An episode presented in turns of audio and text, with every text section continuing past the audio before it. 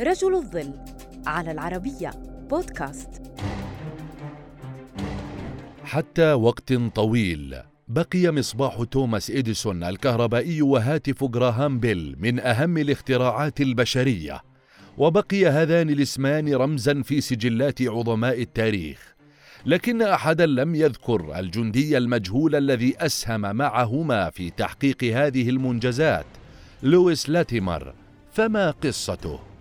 ولد لاتيمر عام ألف وثمانمائة وثمانية وأربعين في ولاية ماساتشوستس الأمريكية. كان والداه من العبيد، فهربا من ولاية فيرجينيا إلى بوسطن طلباً للحرية، لكن السلطات أعادت والده لمالكه، فتركت والدته لمواجهة الحياة وحدها مع أربعة أطفال هو أصغرهم. أظهر لويس تميزاً كبيراً في طفولته، ولكنه لم يتابع دراسته، والتحق بالبحرية الأمريكية وهو في سن السادسة عشرة.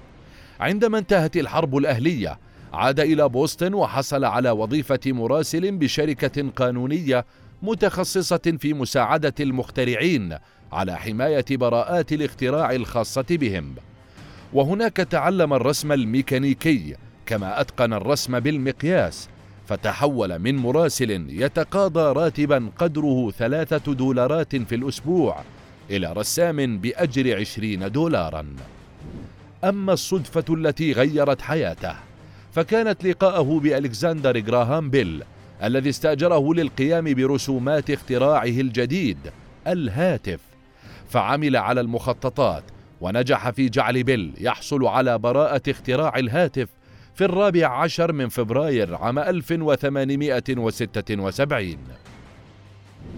بعدها نجح لاتيمر في الحصول على فرصة كرسام ميكانيكي لهايرام ماكسيم، مخترع ومؤسس شركة الإضاءة الكهربائية الأمريكية، ومنح الفرصة للتعرف على مجال الإضاءة الكهربائية المتوهجة. أثناء ذلك قادته موهبته لابتكار طريقة لصنع خيوط الكربون للمصابيح المتوهجة الكهربائية في عام ألف وثمانمائة وواحد وثمانين، كما أشرف على تركيب المصابيح الكهربائية في نيويورك وفيلادلفيا ومونتريال ولندن، وهو ما فتح أمامه آفاقا جديدة، لكنه تحول من العمل لدى ماكسيم إلى العمل لصالح منافسه الذي كان توماس إديسون، وكان ذلك في عام ألف وثمانمائة وأربعة وثمانين. شكلت فرصة العمل مع إديسون أهم حدث في حياة لاتيمر، حيث شجعه رئيسه الجديد على تأليف كتاب الإضاءة الكهربائية المتوهجة، وصف عملي لنظام إديسون الذي يشرح بشكل مبسط كيف ينتج المصباح المتوهج الضوء، كما نجح في أن يكون أحد الأعضاء الثمانية والعشرين في رواد إديسون.